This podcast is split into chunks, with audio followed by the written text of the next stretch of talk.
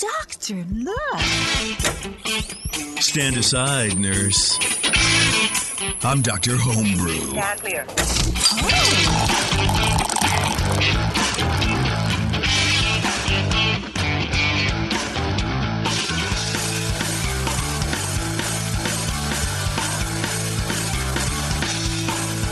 Hey, welcome everybody. It's Dr. Homebrew. We're here for another round of judging homebrewed beers. We have a double IPA on uh, first, and then we have a braggot uh, on second. And I don't know what that means. I don't know what anything means. I don't know what a double IPA really is. So we're going to learn all about these and more on Dr. Homebrew. We're also going to have a brand new uh, segment called That's a Good Question where we where we get uh, we get an email from a, a listener saying, uh, "Why did you do this, you stupid idiot?" And we go, "That's a good question. We'll After figure it out." almost eight years on the air, we finally got our first question. It's great. What happens if we actually get a bad question? I mean, it- probably do we just call it "That's a good question" anyway, or do we That's a just good question. throw? Yeah, no, that, that segment would be called "You're Off Your Rocker." there we go. Good Pew pew pew. Whenever um, on my uh, Disney podcast, on Ears Up Podcast, everybody, uh, earsuppodcast.com, um, whenever someone says something wrong and we find out about like a listener emails in and goes, uh, actually, that was incorrect. I, I made this whole sound thing and I, I put people in the press room I like pretend that they have to go to the press room and be like, so I said some things on the last show that I didn't really mean. And I don't know. well, That's the whole A, thing. us- usually that's Terrence. It's usually B, Terrence, yeah. I haven't heard anybody have to go in the press room for a while on Ears Up. I so- went in the press room the other day. Okay, Which I'm a little surprise behind on the anybody. archives for Ears Up. Then How dare you? We just launched a new shirt. Go to our Etsy page, etsy.shop, etsy.com slash shop slash coviers. It's the Tomorrowland, um, like uh, old Tomorrowland entrance sign. It's like the arch, right? It's in bamboo and it has a little mask and the tusk, tusk or not Tomorrow. It's uh, Adventureland, right? But it says Tomorrowland in bamboo. In my mind, it's like, you know, those cakes that look like a book? It's not really a book. It's a fucking cake. It's like I don't know. To me, it's like just a weird thing to scratch your brain at. But anyway, I digress. Why we're here is because of the On the fine right people at Five Star. You go to fivestarchemicals.com. If there, if any time, Brian, I'm just talking about nothing, you're on the right show. This is it. Mm-hmm. This is what it is. So was Star Trek. Yeah, Yeah. that's right. This is we're what going to talk about the Tiki Room in a couple of minutes here. I think so. Let's just let's just keep We'll just plowing keep forward. going. Uh, FiveStarChemicals.com. Go there, learn about the best way to clean and sanitize your brewing equipment. Follow them on social media. They won't spam you. They won't. They were not going to post every hour like some people do.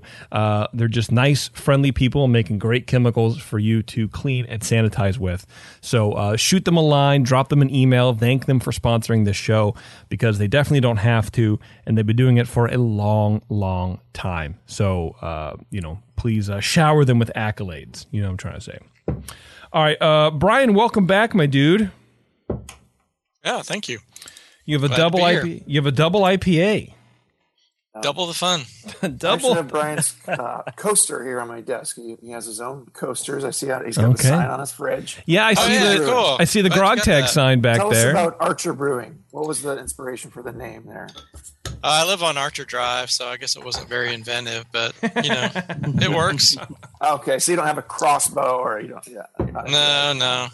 Yeah. Hey, man. Thought it was a cool theme and name Yeah. of the street, so there we go. Yeah, it definitely it definitely invokes a lot of uh, movement. And you have the the sign from Grog Tag back there, the metal sign on your fridge. That's right. Good Nice. guess. Yeah. Well, I mean, You're I one step them all the above me. I don't have my own coasters. I have a beer sign, but I don't have the coasters. Well, I'll tell you what. Um, I can I can talk about this because Grog Tag is a sponsor of the show. But uh, this weekend for Easter, if you spend fifty dollars with the labels, you'll get a s- you get twelve free coasters. So you can design your own coasters for free. That's a that's a thing that's coming. Nobody knows about it. We haven't announced it yet. So um, you know, cool. there you go. Right on. Yeah. You're, anyway. you're dropping some knowledge and giving us the scoop here. That's JP. what I'm doing. Go follow Grog Tag on social media. You can read my Well, words. JP, you'll have to brew a beer that's worthy of, of ha- making a label for. Then, then I don't think Ow. so. I don't think I can. I mean, I still want to do that ESB with uh, with Kveik yeast, man, because that mild came out really good. Do it. Yeah. Anyway, let's get down to uh, Brian's double IPA. Brian Cooper. I mean, Brian Shar, excuse me. I don't know. See, this is what I was talking about. on the last show with with John from uh, the AHA, talking about five star, talking about California Grand versus the Grand Cup. I, I, I don't know, man. I twist things around in my head, and I, I just I forget. Uh, you guys, I, I, I transpose names. Um, and I felt Where really bad. I, Yeah. yeah, I felt really bad. and was like, John from the BA, right? And he's like, yeah, yeah, sure, man. Okay. Also, you know, from the AHA. I'm like, God, that's so stupid. And I haven't stopped Well, thinking about it since. is part of the BA, right? I know, but you know, that's like saying, um, you know, you work for Twitter, but you're really in the Square side. It just, you know, Uh, yeah. I don't know. Anyway, we care more about the home brewers necessarily Right. than than we do about the. The, Yeah. you know- well, I don't know. We want the breweries to survive in this era too. So the BA is very important right now, honestly. Exactly. And they, yeah, they, that was cool that he came on. That was fun. yeah, absolutely. All right, Brian Shar, let's get into uh into Brian's double IPA here, and then we'll uh that whole fun stuff, man. Let's let's do it. So, uh, Brian, uh, I didn't ask you on the last show, but for listeners that might not have listened to every show that Uh-oh. we've done, Here it comes. uh, I, I understand that you're in a homebrew club. What is it? The Music City Brewers in Nashville. Very cool. How long have you been a member? Oh, don't ask me questions. Um, maybe long, about long, long enough. yeah, maybe seven years or so. Wow, very cool. Well, yeah, thanks for sharing this this beer with us. Uh, I just uh, uh, poured myself a fresh bottle. I had judged this, uh, gosh, probably a month or two ago, and it's good to come back to it. Uh, the uh, bottle inspection, I thought it was maybe a little low in the neck. It doesn't affect the score at all, but that's just a, a, a, note. Uh, aroma, the aroma is uh, grapefruit, piney, and slightly dank. It's also got this one. Uh, having just opened this up, it's got a little, almost a northern brewer kind of woody character to it, also, which I think is interesting. But that might be just kind of a, a overlap with the piney uh, character. Uh, it's got you know, it's got a, a high level. The aroma is at, at a high level with hops. Uh, very low malt, uh, very low ethanol. Uh, gave it uh, eight out of twelve. Uh, appearance three out of three. Color is dark copper. You know, it's kind of on the dark side of uh, color for the style, but it's certainly within within the range. Uh, it's clear. There's a very slight uh, what I look, think of as like a chill haze, or uh, it's kind of hard to uh, where I'm at now. Yeah, this one's a little bit clearer than the previous sample that I had. It's still a three out of three. Uh, but something like this, a double IPA can be real hard to get real clear, both because of the sheer amount of hops in there uh, and from potential chill haze. Uh, head is low but very consistent. Uh, flavor, uh, 11 out of 20. Uh, initially, the flavor is uh, piney hop at a, a medium high level. The uh, hop bitterness is high right out of the gate, as it should be. Uh, the bitterness, uh, to me, dominates the balance all the way through. Malt is at a low level. The, um, the finish is long and balanced toward bitterness. It's well attenuated. There's some caramel ish flavor at a low level. You know, I had a note that I got a slight pumpkin slash acetaldehyde from the previous bottle. And this one, admittedly, I just poured out of the fridge about 10 minutes ago. So the uh, it's probably a little bit colder than it should be, but I'm not really getting the pumpkin. Yeah, I'm, I'm just not getting the pumpkin in this one. Maybe that's a, uh, an issue with the uh, just it's it's too cold to detect, or maybe my taster was off the day I had the previous one, or maybe there's just some bottle variation. Uh, uh, although acetaldehyde would be a weird thing to have bottle variation.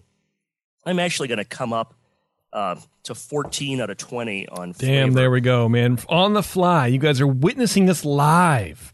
This is this is the excitement of beer judging, and if you've never actually been to a homebrew competition, it's the excitement of watching a bunch of generally middle-aged guys sitting down writing stuff, just writing furiously, Yeah. uh, chatting periodically, and then changing stuff on the fly. it's fun to do, but really not a lot of fun to watch. That's true. it's it's a lot of generally middle aged guys who would all have been um, uh, approved to get the vaccine three weeks ago.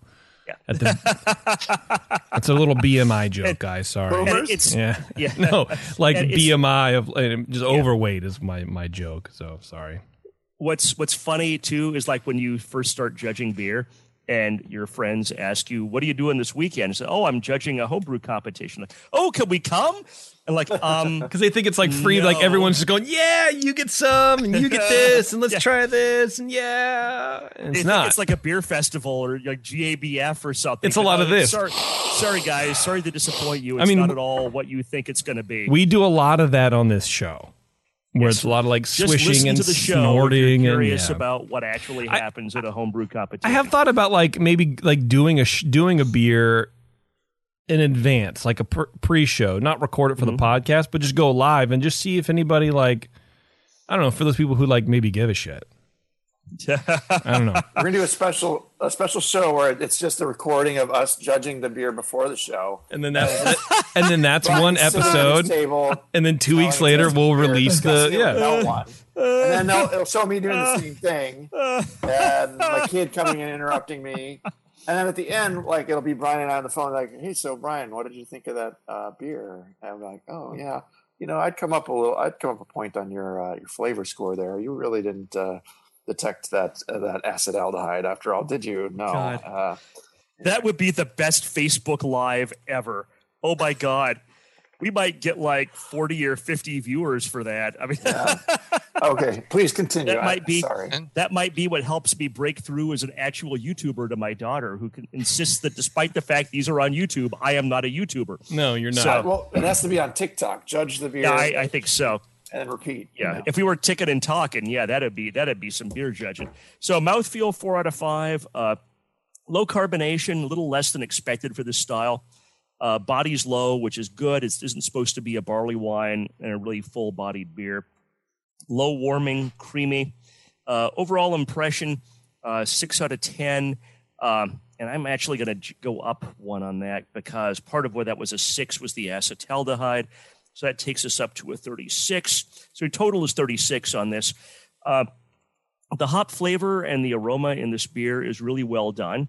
I like how you manage the jam a lot of aroma and a lot of flavor in here. That's what a, a double IPA is not just about having, you know, a lot of alcohol. And that's in, in an era where IPAs can be 7% and a double IPA probably is going to be 9 or 10.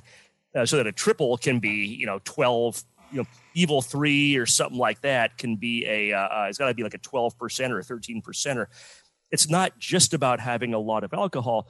And you did get a lot of hop character uh, in terms of flavor and, and aroma in here, and I really like that.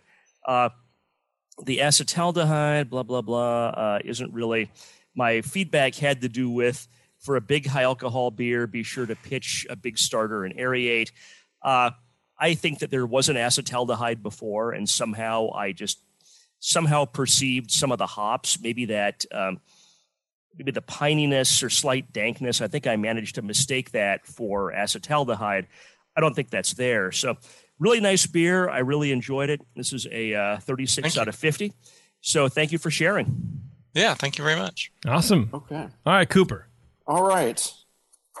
I didn't listen to anything Brian said, but I, I'm pretty sure I'm going to echo a lot of what he did say. Uh, the fill level was actually it was just barely over the shoulder of the bottle on that first one I opened. This one was a little better, um, but yeah, Sorry, I hate bottling. Bottling sucks. it was like eh, it's it's got beer in it. Cap. That's okay. Yeah, you know what? It's it, it, it was still very judgeable. The the low fill, I don't think it hurt it. I just mentioned it, and it does sometimes color a judge's impression. So if you're entering entering an important competition, just try to make sure they're you know up to uh, our standards. But uh, so in the aroma, um, it's pleasantly citrusy up front uh, with a moderately high resin and a medium piney hop. Um, there's a low low base malt and smooth medium high alcohol supporting that. Um, uh, some elements of sweetness coming out, and it, seems like it's going to be you know it, it's got a sweet kind of smell to it. You think it's going to have some sweetness to it, although an IPA should be dry. But you know, you, in the, you can't really. I don't know. Yeah, I guess you can. Your nose is good at detecting things that your brain wants, like sugar. So you know, it, it finds different ways to do that, I suppose. But um, it smells like something that would be sweet. I guess you could say is what, what you really should say because you're not smelling the sugar. Um, it's it's uh, pretty fruity with some apple pear esters. Uh, no diacetyl. I didn't get any acetaldehyde, um, but it's just oh, it's nice and pungent, and and you know the malt is kind of bready and a little uh, kind of a, a light toast and a, and a fairly deep caramel in there with it.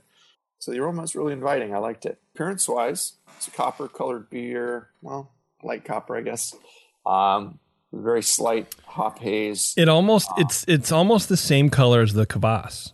It is, yeah. Did you, Yeah. you just make all your beers the same? All my beers are the same color. It- Yeah, it's like maybe just a little more red, Yep, it's a, or it's a little more orange, and the kvass had a little more amber tint to it. Yeah, but it's some, like some brewers have a house flavor. You've got a house color. let's go. yeah. Man, I'm loving your imperial stout, bro. It's you know, I can see right through it. yeah. Well, I was going for a golden stout, but it didn't quite get there. I just, oh, it's, that's all right.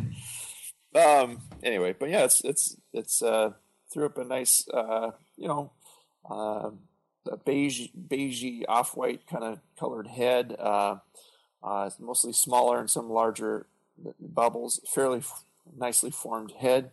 Um, yeah, there's a little alcohol in there, so it faded after a little while, but um, stuck around for a bit, at least while Brian was uh, judging. Um, flavor wise, I'm getting moderately strong hot flavors up front with resin and pine again, as in the aroma, they're dominant here. Quite malty with a, to me, I, I disagree with Brian. He thought it was kind of lightly malty. To me, it's got a bold maltiness and or combined with the alcohol, it gives the impression of a, you know, a bolder kind of maltier beer. It doesn't just dry off to nothing like some some of the modern like super light colored IPAs do, where there's no character malt in there whatsoever. They're just using a, you know, a kind of neutral base malt or something with some character, but it's just mostly light and nothing else there. So, in that way, it's kind of a, it harkens back to another era of uh, a bolder, kind of richer double IPA that that uh, you know maybe has, has fallen slightly out of favor. And again, with, with the resininess and the and the, the you know some of the hop flavors too. It's got more of a kind of a classic approach, I would say. You know, '90s and early aughts kind of IPA. Um, and that's nice. I like those. Uh, not everything modern is always better. It's just different, and you get used to it. Um, I'm digressing again. There's still a little toast in here. Um, I got a, a faint hint of something that just seemed kind of chocolate-like out in there almost, or or maybe like a, a richer caramel, like a C120 or, or a special B or something in there. There's just there's something in Ooh, you're good. that's really that's really rich and it's it's fun in the beer. So I I, I usually don't call out ingredients just by name, but it just special B gives a certain impression in, to a beer and and our C120, which is very similar to me anyway in the flavor. Um, so yeah, it's cleanly fermented. It has a nice dry finish. Bitterness is medium high, but um, it's it's it's uh, with the, the rich malts and, and, and everything else going on in there. It's it's fairly uh, harmonious and smooth. The alcohol is is up there, and and you know, it's got a little sweetness. I'd say it's not it's not a sweet beer by any stretch, but it, it's you could call it semi sweet. It's not super bone dry. Um, or at least it has the impression of sweetness again in the flavor, like the aroma. Uh, mouthfeel wise, medium bodied, I would say. I think Brian, you said you said it was lighter bodied or heavier bodied. I'm trying to remember. I thought it was lighter bodied. Yeah. Um, it's got some heft to it. It's not, you know, it's it's um, it, it's fairly mouth filling, medium high carbon dioxide, uh, some slight warmth, but it's smooth, not hot or harsh or biting. Um, also, there's a faint hop astringency. There's just so much hops going on in here, and to come out over all the alcohol and everything else going on here, you must have put had to put a shit ton of hops in it to get to that Oh yeah. point. Oh yeah. So um, didn't mess around, and you get a little grassiness or hop astringency from that, but it's really not out of place. It, it, it's acceptable. But uh, yeah, uh, overall, this is a fantastically tasty double uh, something.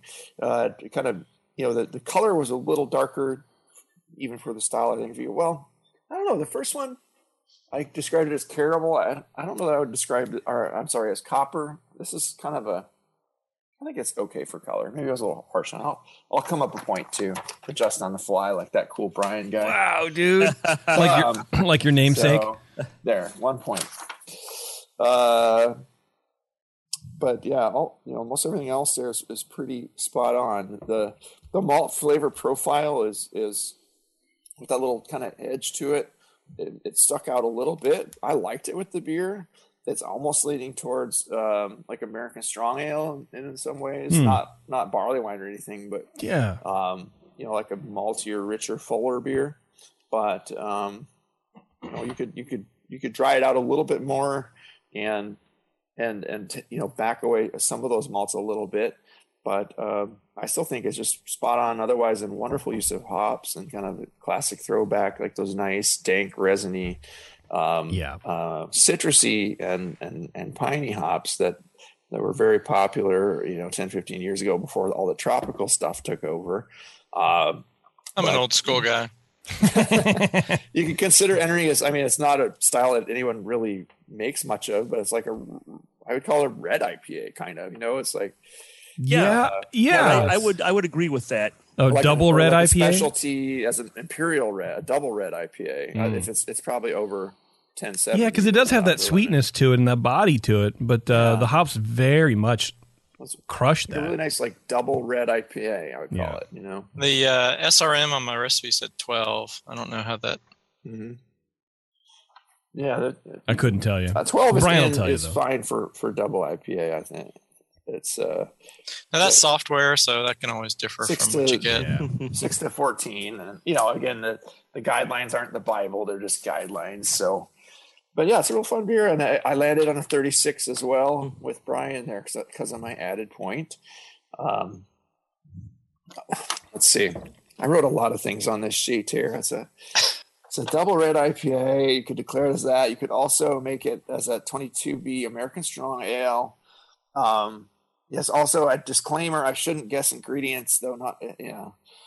Um, oh well, I did anyway. Not quite as richly malty and sweetly alcoholic as the um, the 22Bs often are, the American Strong Ales, but it could compete there. It's want to say, oh, it's too IPA like, you know, in that category. And Did you really and I- write down? Oh well, I did anyway. You actually like took the time to write that down. I just wrote that I, I should Okay. guess ingredients. Okay. So All right, because it's definitely a Brian Cooper thing to write down. I feel. I'm, yeah, I'm just uh, editorializing here. Sorry Yeah. about that. No, And it's I'm all getting right. Really lengthy. We're we're not going to get to our second brewer. Sorry, Mark. yeah, Yeah, Mark's no, hanging uh, out, man. Um, look, There's I, kind of a fine line between double IPA, barley wine, strong ale. I mean, you can really split hairs there. yeah, you're, you're totally for right. sure. I, I I like it. I it- what I like about it is is it is it's layered. I think. Um, no, I'm I'm, I'm actually editing a, a, a Brew Strong where they talk about stratification and fermentation.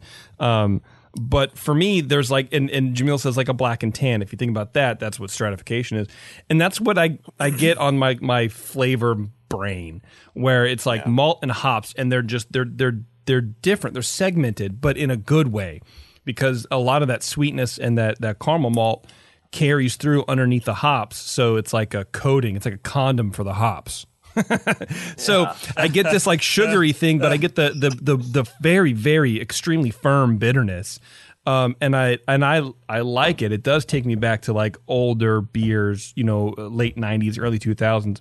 And I was uh, in in the aroma. I, I, I want the recipe because the aroma reminds me a lot of some of the double IPAs early on that Tasty would brew. Right. It has- some of the classic uh, early Classics. California, like uh, Yeah, but- Organizer, those kinds of you know richer. But he had double he had this Yeah. he had this like he had this aromatic sort of like hop blend or whatever. He like sometimes those beers can really just punch you in the nose, and other times they can they can be they can be very very complex with the aromas. But I feel like with with beers like these, he would always have this this you call it a house flavor or a house Patented uh, just tasty blend. yeah, like the the hop that he liked to use for a beer with malt like this, and it reminded me very much of of those of those beers. So, uh, Brian, go ahead and, and give us your recipe, man. It was a damn fine brew. I, I just wanted to say one more thing at the bottom, and I don't know if it, it was one in the morning when I finished judging this the first time or what, but as, as I was, got through that whole discussion about what to enter it as or why, you know, where you should maybe put it, I just put, this is a rebel without a cause, a gypsy without a home. I, just, I, don't. God I, I wrote that on a score sheet. You were drunk. I think I was buzzed. Yeah. Now you got Char laughing, and So that was your overall impression. That is badass, man. That's the wrap up for my overall. Impression. Oh impression. my Yeah. God! it's a fucking that, we'll let Brian go into the recipe, please. I'm, I'm, very I'm a interested. cowboy on a the steel horse I ride. yeah, some Bob. he- Brian Cooper's on some Bob Dylan shit, man. Oh god, that's hilarious. I think this will be happy. Anyway, Brian, go ahead, please. Makes me think of Pee Wee Herman when he says, I'm a rebel, Dottie. Oh, Rebel Dottie. You wouldn't understand. A loner. That's right. Go ahead, Brian. Give, Yeah, give us the uh, recipe it- here. it- it's funny, Brian, because you called out some of the ingredients, not all of them, but um, uh, the malts. I had 13 pounds of pale malt, a pound of Cara Red, and a pound of wheat. And then I had five ounces of Crystal 40, four ounces of uh, 120, which you called out, two ounces of chocolate rye, which I think you mentioned some chocolate, and uh, a pound of honey was in there as well. I like to put honey in my IPAs. Honey can yeah do nice things in a, a double or a single IPA. Yeah. and then I had a just a crap ton of hops shoved in there. Um, basically, 11 ounces of hops in the boil and five and a half dry hop. I had two dry hops, so double dry hop. And the second one was actually in the keg. Oh, cool. Yeah. You have one of those things you can suspend the hops in there and. Yeah, it's like a stainless steel cylinder, and uh, I had some whole hops, whole leaf hops that I shoved in there, and it did great. You know, I, was, Yeah. I guess you can read about people say don't do that; it'll get too vegetable or too something. But uh, I was just making it for me, and I said, "What the hell? I'm going to do it," and I thought it turned out great. There you go. Uh, I was surprised at the clarity given hops inside the keg, but turned out real clear. Yeah, absolutely. It's very, very clear. And That what, is- what it were is the? certainly clear for being dry hopped in the keg Yeah. like that. It is. Yeah. Where were what were the hops? So in the boil, I had uh, two ounces of Centennial, two and a half ounces of Crystal, five ounces of Amarillo, and one and a half of Willamette. Then the dry hops were Simcoe and Cascade. I was gonna say there must Mm. be some Simcoe in here because yeah, that that uh, and almost has like a you know the, a lot of the C hops, but it gives kind of a. Um, I would have said uh, guessed Chinook if I had to guess too, but that the the the uh, Centennial and the Amarillo have a lot of similar uh, citrusy and and uh, you know grapefruity kind of gnarliness in there that you can twist around. That, that's fun, man. That's a lot of hops, dude. Yeah, I got the recipe from a buddy of mine, Kirk Hutcherson. He's a great brewer. He's here in Nashville too, and I made some modifications. I made it a little darker, so I hmm. I prefer it to be a little darker and changed up some of the hops. But it's basically his recipe, so I really liked it. cool. Yeah, it I- came out well. Yeah. I will say when it first came out of the keg, I thought it was a bit harsh, but after about say two months, it seemed to really hit a sweet spot, kind of like a, a barley wine that might seem kind of harsh and aggressive when you first have it, but after a mm-hmm. couple months, it really smooths out a little bit. So Yeah, and it's it's held up well. I judged the first bottle almost, you know, well, um, nearly two months ago because it's almost April now. I judged it on February second, and it, it tastes and you bottled it well. There's no oxidation. It came through similarly as the bottle I judged two months ago. So, nice job there too. Nice. and Yeah. uh, Love to see it. I was going to say the the OG was 1078, final gravity 1011, so it's nine percent ABV. Yeah, that's right in right in the ballpark for double IPA these days. And Yeah. you know, it's interesting. I think you're right that there is kind of a sweet spot for some of these beers that are so heavily dry hopped that is not always 100% fresh. And how how you get to that sweet spot is good packaging uh, and good packaging control, uh, like you've done, right? I mean, this is. Uh, uh, I had the first one a couple of months ago. I had this with, just with when Brian did. We're drinking this one today. It still doesn't. There's no oxidation. Uh, right, it, it, we've we've cared for it properly. We've refrigerated it, but there's no oxidation. There's no uh, in my mind, drop off of hop character. It's still very aromatic, very flavorful.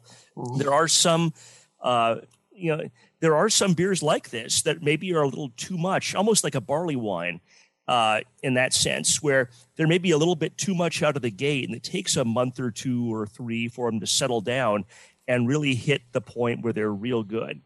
But which is funny, but yeah, I mean, because I, I think of IPAs as drink fresh, even double IPAs. oh yeah, me me too. They mm-hmm. they start to get a little sweeter, and the hops decline over time, yeah. and they they lose that thing. But you know, this one it does it does still have a little bit of that. I can see where the bite might have been early on in its its lifetime. There's still that little astringency in the mouthfeel. It's a little it's a little biting, a little sharp, but not not in a really bad harsh way. So. Yeah, yeah, it's drinkable for sure. In a way it kind of accents that gnarly you know really pungent and and uh, resiny and piney hop character. Yep. Yeah. Oh, yeah. I love that stuff. Um all right brian do you have any questions for the boys here? No i mean Anything happy to get the feedback and thank cool. you very much for telling me what you thought yeah. when Excellent. did you brew this one by the way uh right now it is at four months old so okay that's not bad yeah still drinkable man very cool. All right, Brian. You. Well, thanks a lot, man. I appreciate it. Yeah, thank you very thank much. Thank you so much. Thank you for being on. Be on. Yeah. Take care. Yeah, be well. Best to you and yours. Uh, we're right. going to take a quick break, everybody. We'll be right back on talking about Braggot. Hang on, it's yeah. Dr. Homebrew.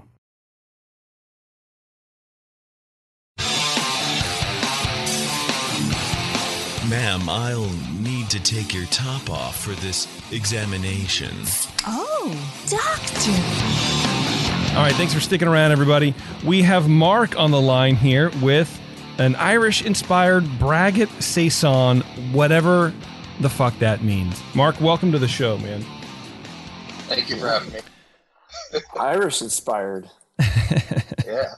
Yeah, what does that even mean, man? What is okay? Is this your first Braggot? Is it your first Irish inspired Braggot Saison? What is going on here? so the first one, yeah, it's my first uh, Braggot saison. I've made Braggots and I've made saisons uh, before, but this is the first time I've made something like this. okay. So, well, um, kinda, should we yeah, talk about what this what this is first, boys, or should we just let you guys talk about what you think it was, and then we can let Mark explain himself?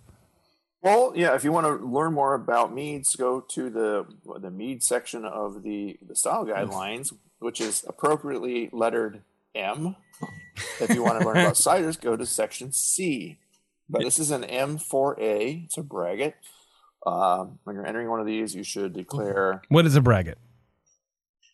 Well, it's it's a combination of it's a it's a hybrid between a beer and a mead. So okay. it's a it's a beer with a very prominent honey character, or a mead with a beer character. I thought it would just be called a mirror or Mir- bead. Meaber, Meaber. Yeah, why brag it? I mean, just make up a whole other word for the combo word. It's an old they were. Eh? You could say call it a bracket or a, yeah. There's other words for it as well. All right. Uh, All right, whatever. That's fine. Um, okay, well, sticky wicket. I don't know. well, let's let's let Brian Cooper start us off since he's already talking. Let's talk about this mead here, or this uh, braggot. Excuse me. See, now I'm all confused. Well, it isn't. It is a mead. It's in the mead section. So we're gonna call it a mead. And so I'm okay. pouring a, a braggot mead. I don't know about this Irish inspired part though. That's interesting. um, right. Okay. Uh, so the braggot was declared to have a, uh, a 25B saison base style um, with wildflower as the honey varietal. Um, I didn't see if you declared anywhere where the um, you know the sweetness level and uh, you, when you're entering a mead, you want to declare carbonation, sweetness, and strength. Is it a sack mead or standard or hydromel, etc. Um, that would have benefited me, but I just kind of guessed on it and you know um, did the best I could. It seems sparkling and it seems uh, kind of medium sweet and if I had to guess uh, strength, it's probably somewhere between a well, it's probably standard, but it could almost be light enough to be a hydromel. I'm not sure. Hydromel's going to be pretty strong from a beer perspective. You would think it was it was strong, but in a mead, the meads can go up there. You know, 15, 16, 17 percent is not out of the question. So, a sack meads get really strong. This one's not definitely not there. Anyway, um, was in a nice uh, a Sam Adams bottle, and uh, there was a little a little label scuzz on there. I won't get too picky on you, but uh, that that is a little. Sometimes in a competition setting, that would be a little bit of a turnoff to a judge, or it might even get you disqualified. So you definitely want. That's to, true. You know, with us, it doesn't matter. We're, but we, points for the points for the but grog tag labels. Oh yeah. okay, because yes, again, you can peel them off, and you can stick them go. back on other Covers places. Up that label scuzz. Yeah. Okay. So um, had a nice hiss upon opening. Um, in the nose, I'm getting a, a pleasant floral, fruity, and uh, herbal honey character up front. Um, some lightly, lightly phenolic yeast character accenting. I would say it has a low. Well, I'm looking for a saison-like character. That that character is is is pretty low and covered up by the honey. Um, there's a faint kind of oranginess, which would be appropriate in a saison, but it's, expressing itself as a fruitiness alongside all this uh, the the uh, the big floral um, character of the the honey varietal you're using here, which is really actually nice. It seems like it would have substantial alcohol in the nose, um, but we don't know until we get in the flavor and the mouthfeel there. Um, moderately low fruity esters.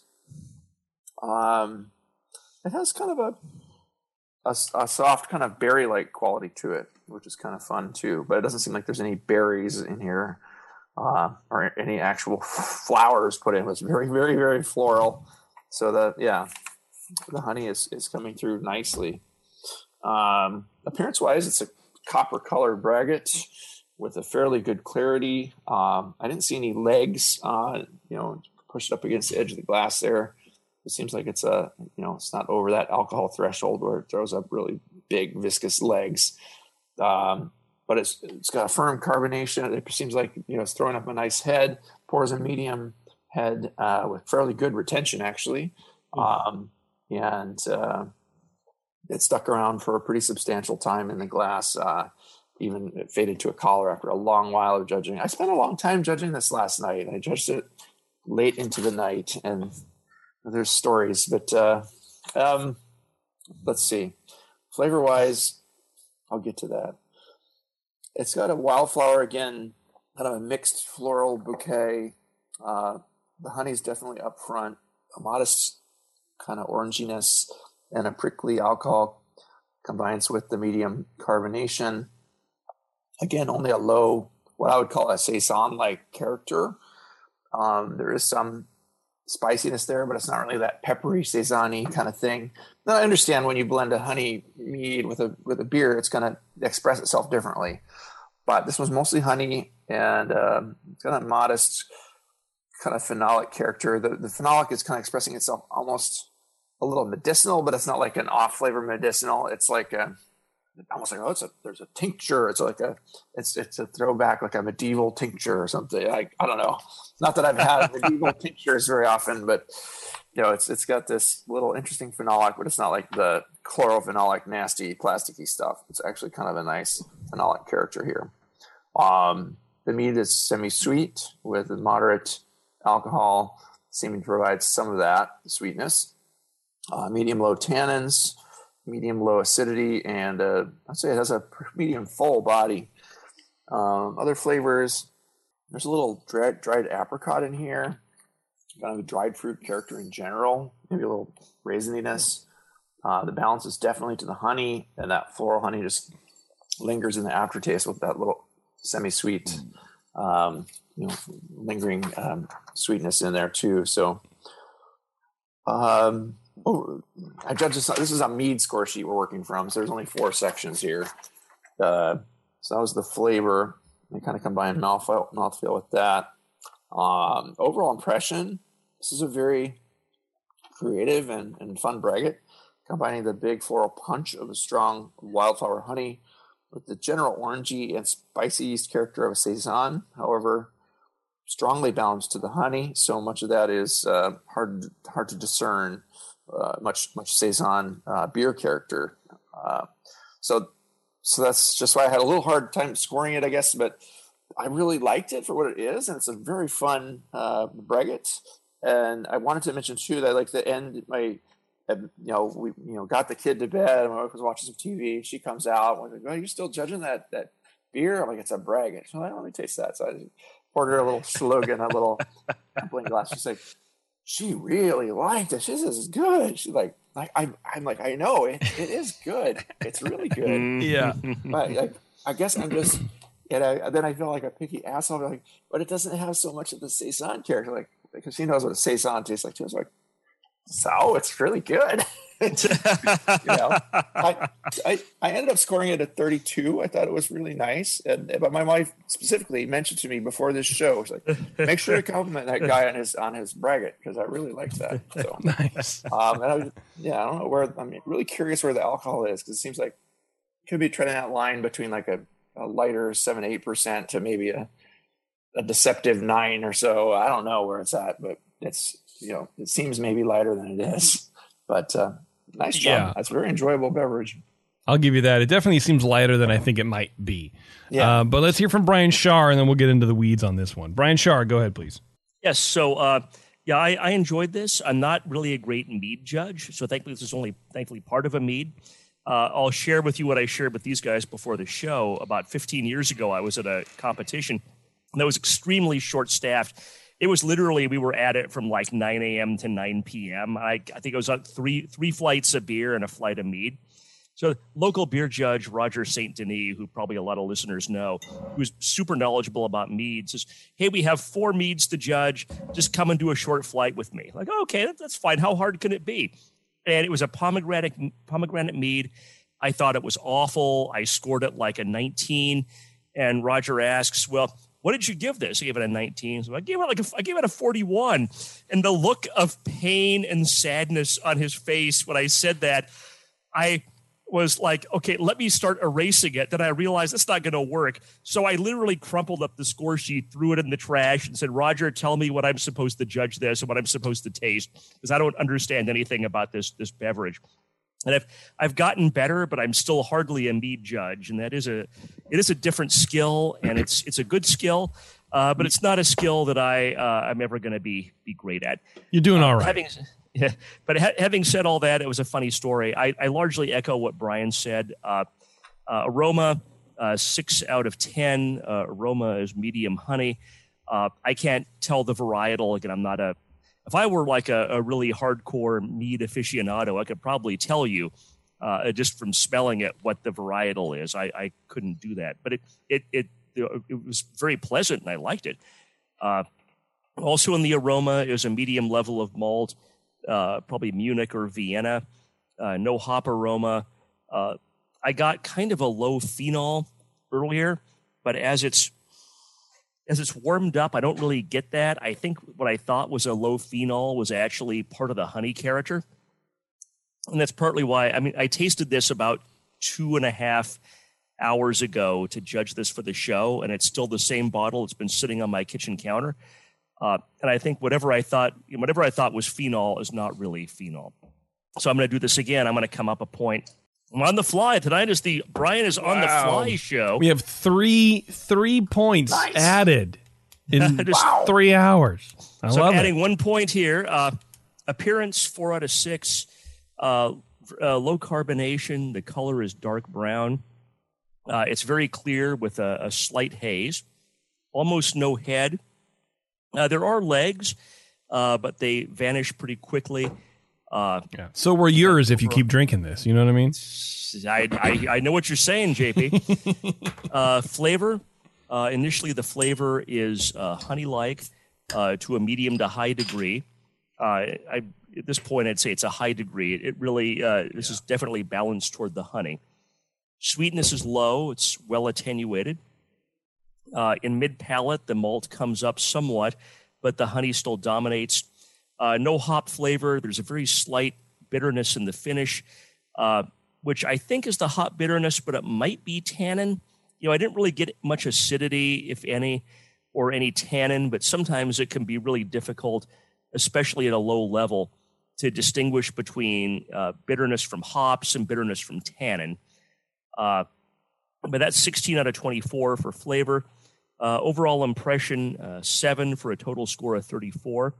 Uh, this is a very flavorful beverage, which is pleasant to drink. I plan to finish this open bottle uh, about halfway through it, so I'll probably just sip on it through the rest of the show. Damn. Uh, if I've ever had a braggot before, it's been so long I can't even remember. This might be the first one I've had.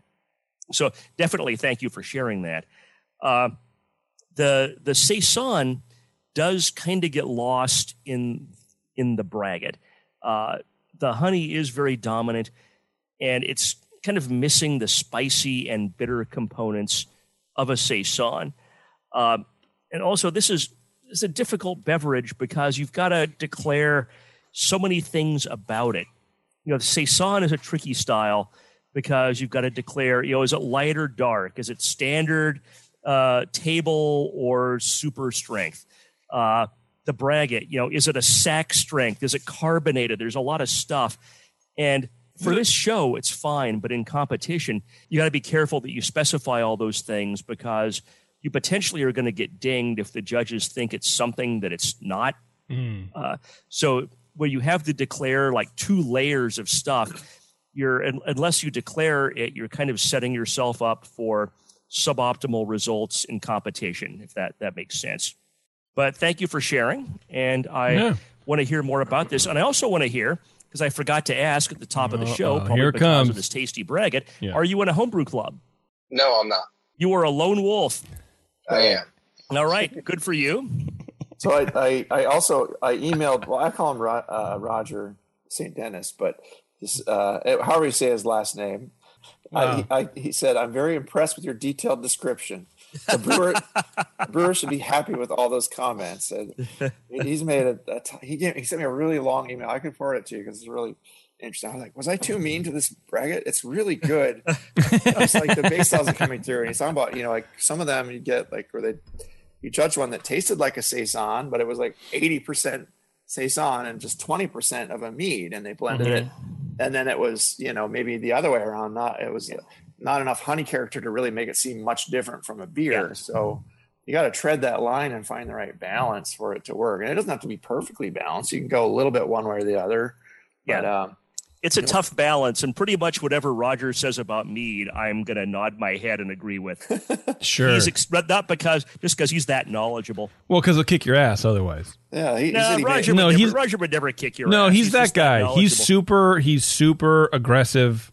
Uh, very strong. he will definitely. I've seen him beat a man until until both he and the man were crying. So I know exactly. Anyway, Mark, uh, tell us a little bit about your your beer. Give us your recipe if you got it, and um, you know all that kind of fun stuff. There he goes. He's gone. Absolutely. All right. So I'll just go through um, uh, the recipe. So uh, I'll start with the water adjustments. I started with uh, six gallons of RVA water. I added a an eighth of a teaspoon potassium metabisulfate, and then uh, one tablespoon pH buffer. And then And I Mark, adjusted- Mark RVA water is Richmond, Virginia water. That's correct. Okay. Sorry. and then I adjusted pH to 5.4 with phosphor- food safe phosphoric acid. The grist is eight pounds torrefied wheat, six pounds Vienna malt, one pound 135 crystal malt, uh, 2.5 pounds wildflower honey. I mashed out 155 for one hour.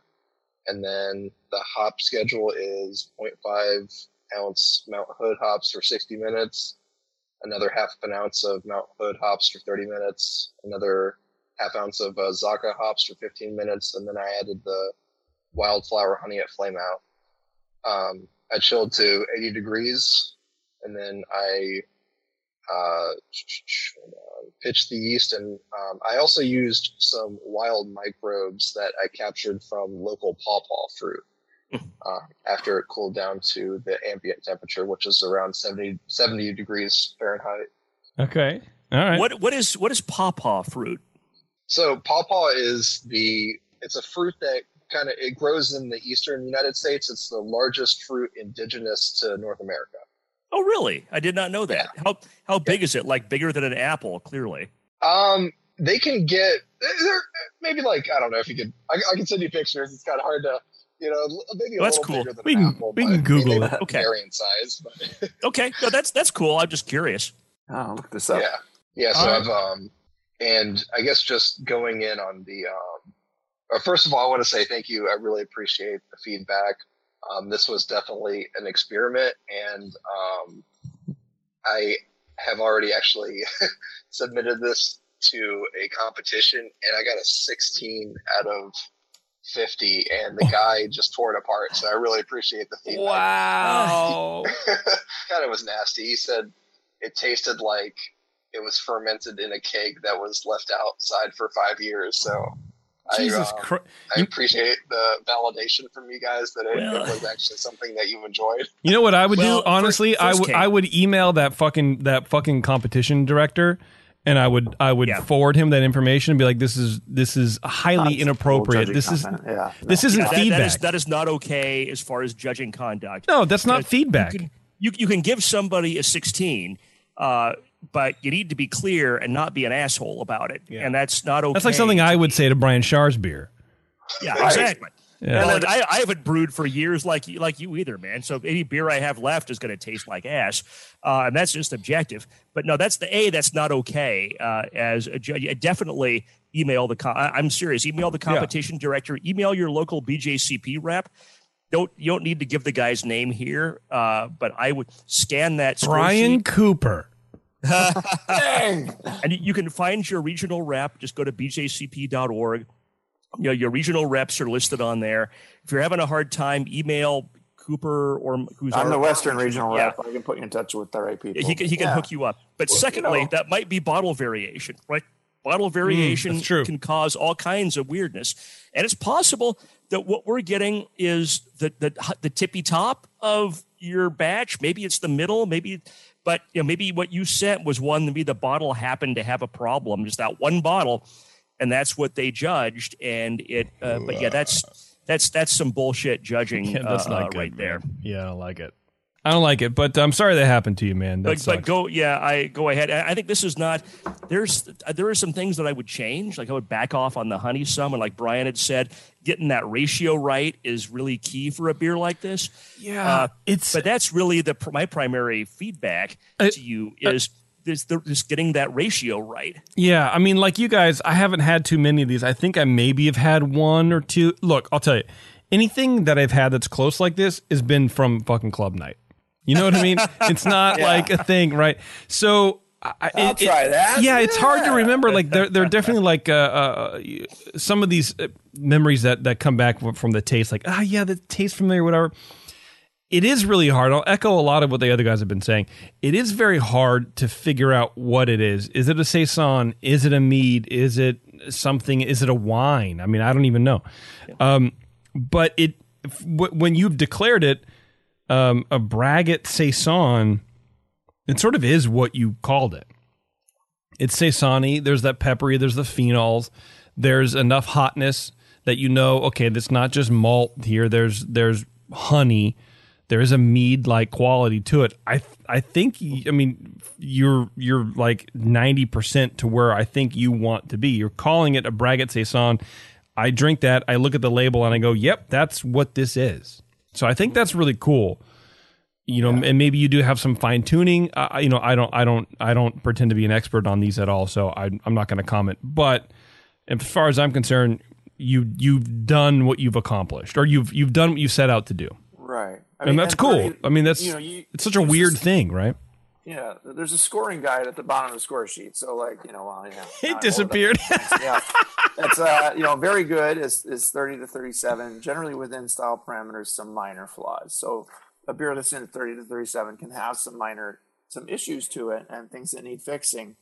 But uh, once you get down to fair, you know, it's it's fourteen to twenty. Is off flavors and aromas or major style deficiencies unpleasant. Like it should be like one of the worst beers or, or braggots you've ever had, and this is Yeah. definitely not there for me. it's very drinkable and enjoyable. So it's just a balanced thing, and it needs some adjustment. And it, you know, your your recipe for the, the saison side of things sounds a little interesting. Some of the ingredients you use, like some more American side, you know, you could definitely find a classic saison recipe, and, and saison yeast, of course, is really finicky. So if you you know tank attack. Uh, tangled with that beast and, and got a good saison fermentation going you know that's that's half the battle there but, Yeah. uh, um, you know, it's it's it's a hard beer to make to start with, and and you want to use kind of those European, you know, Salzer type hops with uh, or Styrian or East Kent Golding hops, those kind of things. But um, you know, you can and and uh, you know the the the. Um, I mean, you know, just look at a few different saison recipes and, and find some award-winning ones that you know published in Zymurgy or wherever, and and uh, play around with some some different saisons until you find one that you really like. I mean, I I would love to clone saison Dupont, but it's probably Oh, for sure. impossible for me to do. Like, you know, Yeah, but I, I do like the fruity additions that you have there. I do like the fruit side of things. It almost tastes like blueberry if blueberry had flavor, or it's like like a, like a tart blueberry. Yes. Um, and it's it's very unique. I I think that I think it's good. It's my great. wife described it as brambleberry and roses. She was Ooh. like just pulling out all these different things in there. wow, she needs When- to be a she, she needs to be a judge, BJCP? dude. Yeah, man. Yeah, I know. exactly. She'll come on the show instead of me. She's yeah, she's got a good palate. her and Nicole Ernie need to get together to work on new vocabulary. Uh. Mark, uh, do you have any other questions for the guys, or or did they kind of cover it? Um, yeah, I mean, I have a, I have a lot of questions, but I'll I'll try to be brief. Um, yeah, go ahead. I guess just in terms of, I guess what I'm hearing, um, to kind of go back in the direction of a saison, just work on the recipe and the hop schedule. But in terms of just where the beverage is right now, is it um, what I declared it as? Like, is would there be a better style for like how it is right now? You know, Well- maybe, maybe if you just called it a straight up mead. I mean, what do you think, Brian? I don't think so. I think it's too peppery.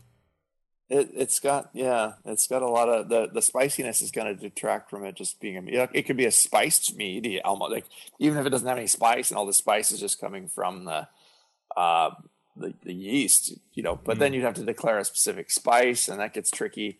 I would say you know it's it's better not to try to recategorize to make a beer better than it is to just focus on the style that you want it to be and work on brewing that until you can brew a really good one that that you're happy with and that that judges like and that you know that your your friends like you could be proud to enter in a competition Yeah.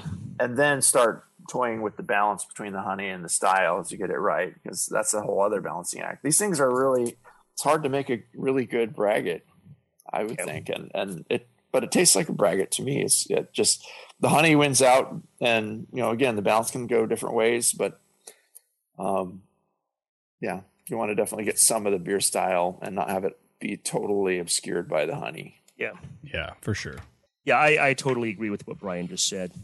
Me too. but there's you know the wild card you can just go total specialty and and just this is what it is it's a you know 80% mead and 20% saison dark saison and you know whatever strength what was the abv Or on you this, could do. by the way I mean, you could do both.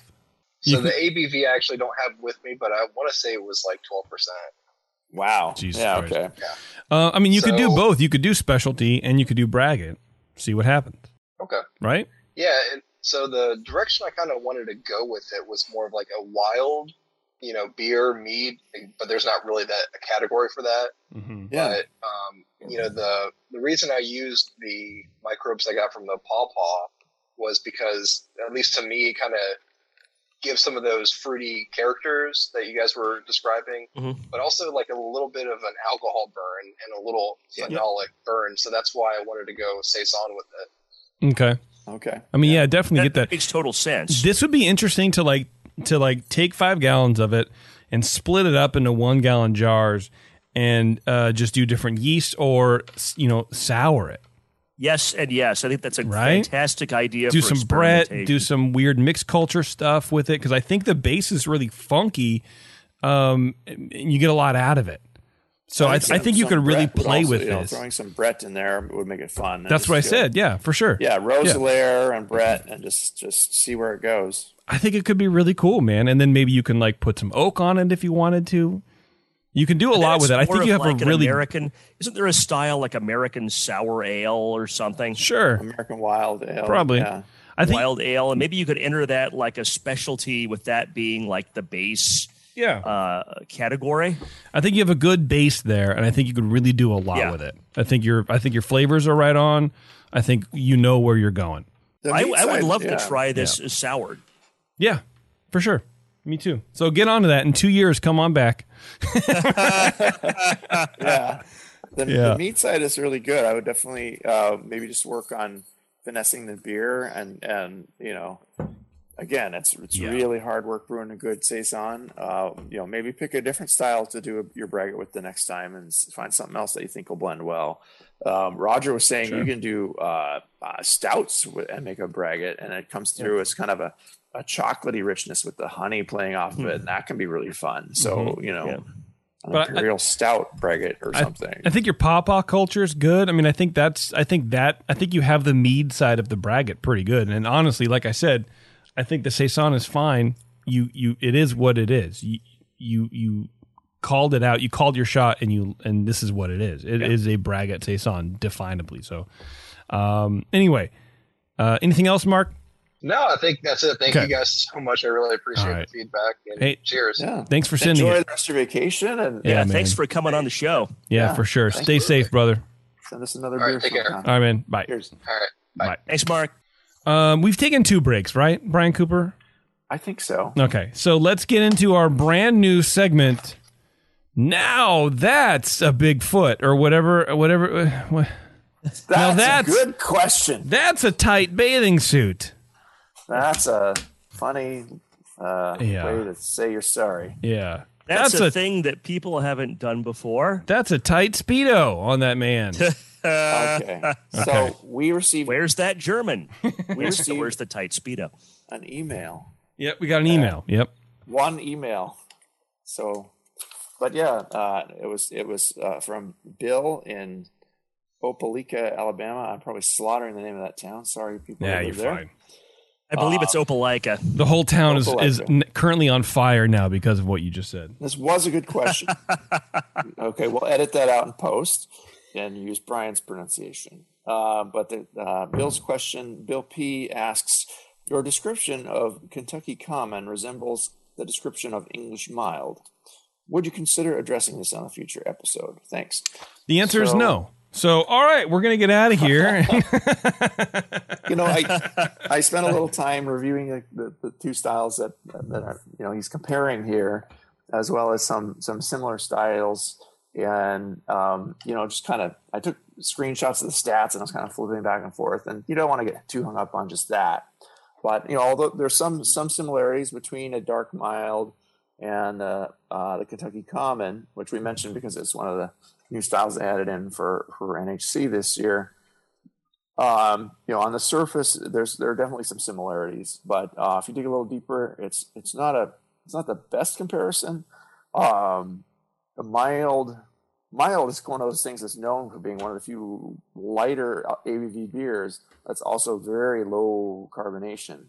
So you know, it's going to be low to medium low kind of carbonation, and a mild is just just barely enough to form a head. Whereas a, you know the Kentucky Common is going to be highly carbonated and and foamy and and they they put it in the kegs and they basically you know uh, uh, kegged it while it still had a few points of gravity left to go I think and just uh, you know let it cellar and, and continue going in the keg with a really tight bung and let it carbonate inside the the uh, the serving vessel in, in this, these cellars you know it's like you know 100 years ago whenever they made when they made these but uh, you know, the mild uh, uses mainly English ingredients and malts, and especially the yeast character you're going to get is going to be, you know, much different from, um, you know, from the American uh, lager, the Kentucky Common, uh, kind of a classic. Uh, you know, they might have used a, a lager yeast at low ale temperatures, or like a, you know, it's, it's an older beer style, so might not even be sure what kind of yeasts they use, but uh, you know, the mild is going to be an, um, you know, more of an American ale or or kind of lager like ale. Uh, the mild tends to have a slightly lower ABV.